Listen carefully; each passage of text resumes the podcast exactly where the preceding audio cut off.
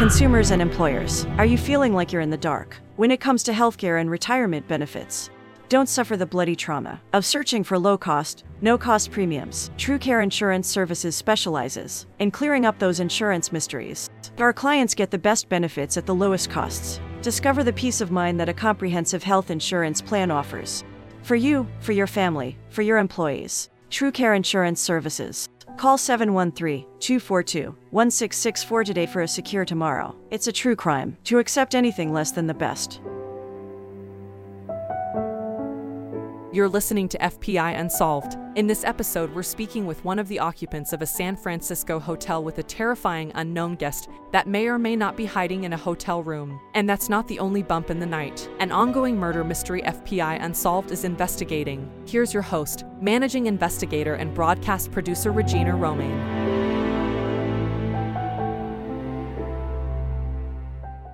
and there's so many things happening in this hotel and uh, it just can't be explained. The guest in one of the vacant hotel rooms, but we can't see him. Then there's a victim in the hotel where we we uh, we can't find. Uh, we think he's hidden somewhere in the hotel. And then there was a murder not too long ago. We have one of the occupants. We go right to the source. Michael E. Gentry Jr. He's an up and coming writer producer. Uh, now, don't get it twisted. He's not writing anything about the hotel. You know, he's living it. Okay. But he's not writing things and like we're making this shit up. You know, we're actually talking about what's going on in the hotel because he's an occupant. But Michael, how do you know all this stuff is going on at this hotel and still staying there? That's what I want to know. Regina, to be honest, I am. I can't. Even, I can't even get to the to the bottom of it. I mean, it's it's crazy around here. I mean, I'm and I'm from Alabama, but and I'm seeing some crazy stuff. But moving out right. here to California, they like a different type of crazy out here. Right. So I ain't used to stuff like this. But you know, people people ask me that like all the time, like, oh, why you staying in a hotel? I was like, first of all, because it's cheaper. But mm-hmm. you know, it's it's one of those things where I say a lot a lot of money because it's expensive in California. But yeah, exactly. You know, I guess along with that, you know, you start seeing crazy stuff because I, don't, you know, I guess the, the, the only benefit of being in the neighborhood, you can know your neighbors, but you right. know, in this hotel, I don't, I don't know these people. Right. Well, Michael, I grew up in a in a haunted house. I know about things that happen. Not saying this. Okay, we're investigating this hotel. We're not saying okay, it's haunted or whatever. You know, we know there's murders there. Uh, like I said, I'm not saying, but I am saying, you know, because I'm listening to you I, I want to talk about the room that's unoccupied but seems to have a guest. You know the room I'm oh, talking about? Oh yeah, I know. I definitely know the room you're talking about. I'm gonna, I'm gonna tell you about that room, and I, I know it quite well because I'm yeah. right next to that room. And right, you know that yeah that that room now. You know, yeah, you said look look look. He said he's right next to the room where it's unoccupied, but it has a guest. Now think about that. You think just think about that. The room is unoccupied but it has a yeah, guest. Ain't no, ain't nobody in there, Regina. Right. And it's, it, through the window, you can, you can look up through the, you know, past the window. you can look inside and see ain't nobody in there. So, you know, I would clearly see if somebody was lying in bed or in the bathroom or washing their hands. I mean, you can't see. You can see everything. Yeah, you, you can't see nobody. You can see everything, mm-hmm. everything and anything in mm-hmm. there. Yeah, it's it's quite it's quite obvious that nobody is in that room. You know, we like I said, you know, the thing is, if a if a room is occupied, typically the curtains are closed, and you know, if it's unoccupied, they, you know, the housekeepers they'll keep the they'll keep the uh, curtains open and they'll keep the lights off.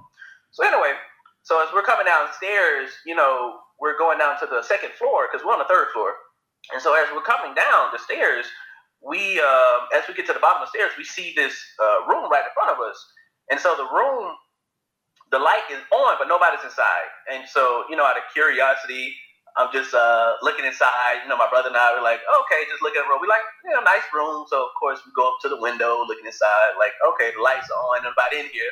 You know, definitely don't want to creep nobody out by just coming up to the window. But you can see, you know, there's no glare. So you know, if, if I'm coming up to somebody's window, I would see them, and they would most definitely see me. Exactly. Uh, yeah, but anyway, so you know, we look inside. We don't think too much about it. All right, they must have left the lights on.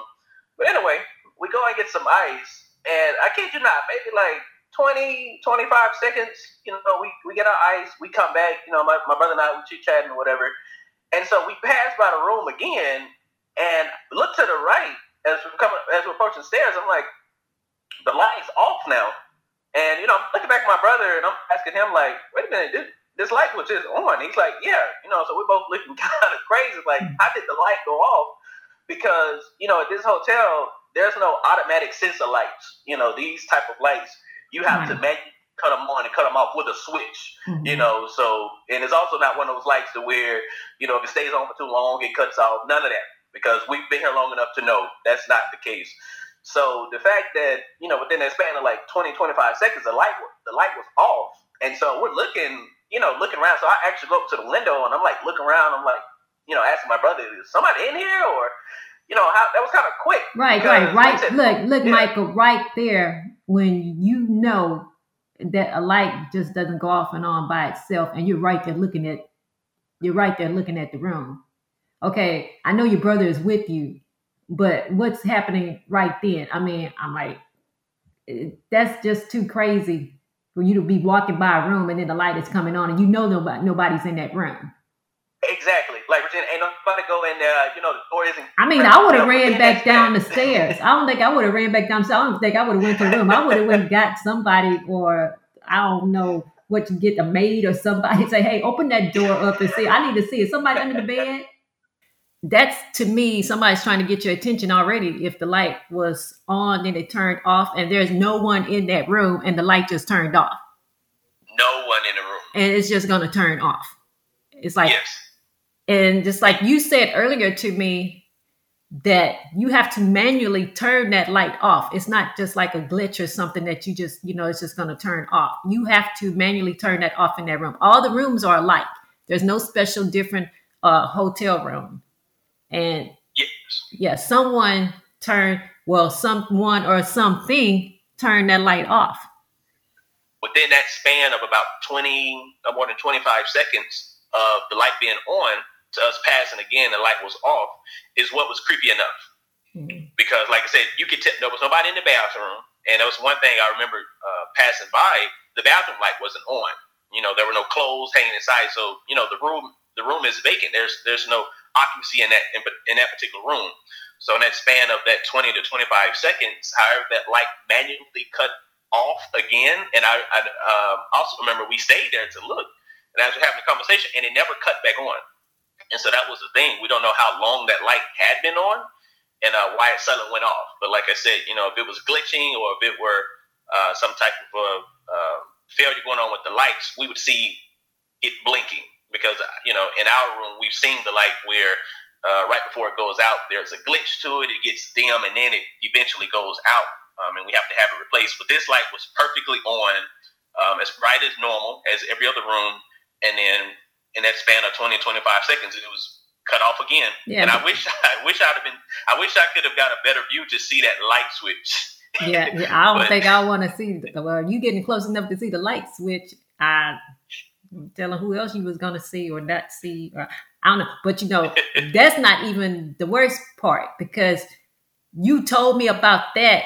Isn't that the same night uh, that a murder happened over your? You guys were in the room but the room above your head, the room above you, there was a murder that same night. Uh, yes. So uh, I want to say maybe not that same night, but the following night that happened. So I think the the room with the light being on that was the first uh, creepy thing that we noticed. But then that following day is mm-hmm. where we had the person being murdered in the room. Right. And that's bizarre enough. Right. And then, you know, police were, were there and everything. That murder is still unsolved. And of course, the hotel is not reporting the exact happenings and what went on in that room. You know, there, there's no incident report. And, you know, it's a fairly nice area. So the fact that, you know, this particular city in particular area wants to maintain that image because, of course, they want the money, they want the guests. But along with that is the drama and other bizarre things going on, uh, unfortunately. Yeah, we'll we'll be getting back to that later, also in another episode because uh, of that murder and what went on there. Um, but this hotel is like to us the Cecil Hotel in downtown, you know, downtown Los Angeles. Now, you guys are in San Francisco, and that's in California too. I was like, I don't know what's wrong with these hotels in California, but it sounds like the Cecil Hotel, you know, because we're not reporting everything that's going on right now. We're just talking about a couple of things. And we're letting the audience know you are an occupant in that hotel. You will be referring to us as we go through this investigation.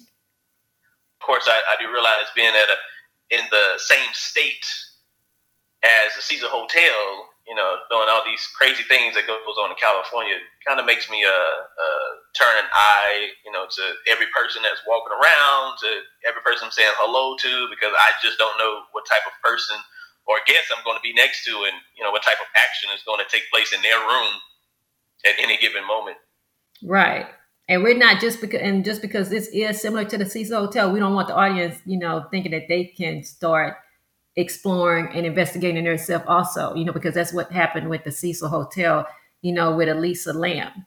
Uh, we're not asking you to do that. This is an FPI case. We are investigating, we're taking care of things, and it's the reasons why with our uh, with our podcast, some things are not going to be reported to the public because we don't want any mishaps with other people. You know, nothing is accidental with unsolved crime mysteries. There's nothing accidental. There is always a motive, a plan. And Michael, you're also a perfect source to speak with.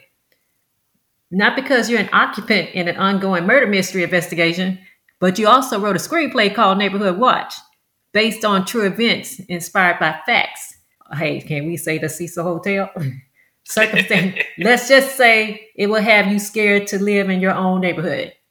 Neighborhood Watch has gotten a lot of interest, you know, from producers, film companies, you know, and so like with FPI, we're also attached to that project because it'll probably be part of one of our documentaries or another feature of investigations.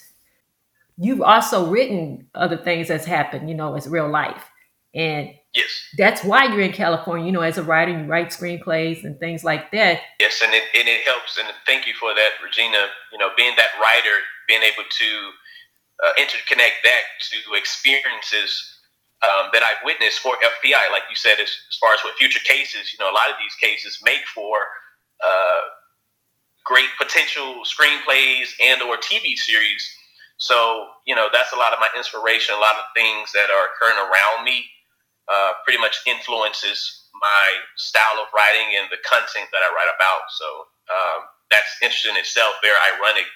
Uh, the compatibility of both real world situations inspiring uh, narrative fiction. FPI Unsolved, you know, we cover true crime stories, you know. Uh, we, mm-hmm. we expose them. We're not just talking about these investigations like the majority of people do. We are solving cases and uh, reporting and exposing what's really going on, because that's the point. As you mentioned, exposing these things that um, are sometimes hidden. You know, you have a lot of families and, and victims um, who are seeking any type of justice or answers, and you know they don't receive that from police departments, so they're always seeking somebody to help me.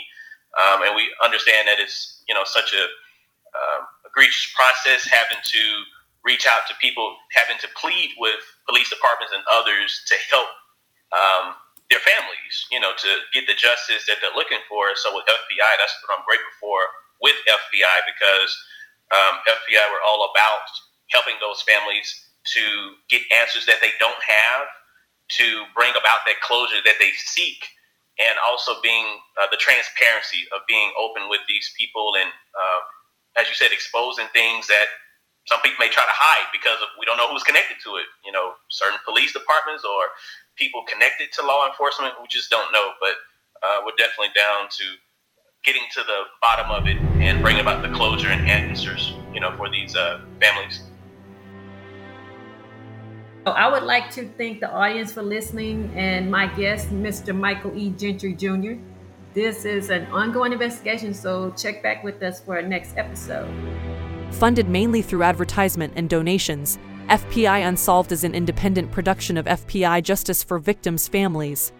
A 501c3 nonprofit, FPI Unsolved is hosted, directed, and executive produced by Regina Romaine. Follow FPI Unsolved on Apple Podcast, Amazon Music, Spotify, and all other podcast platforms. Our website can be found at fpijustice.org. To find us on Facebook and TikTok, search FPI and FPI Justice.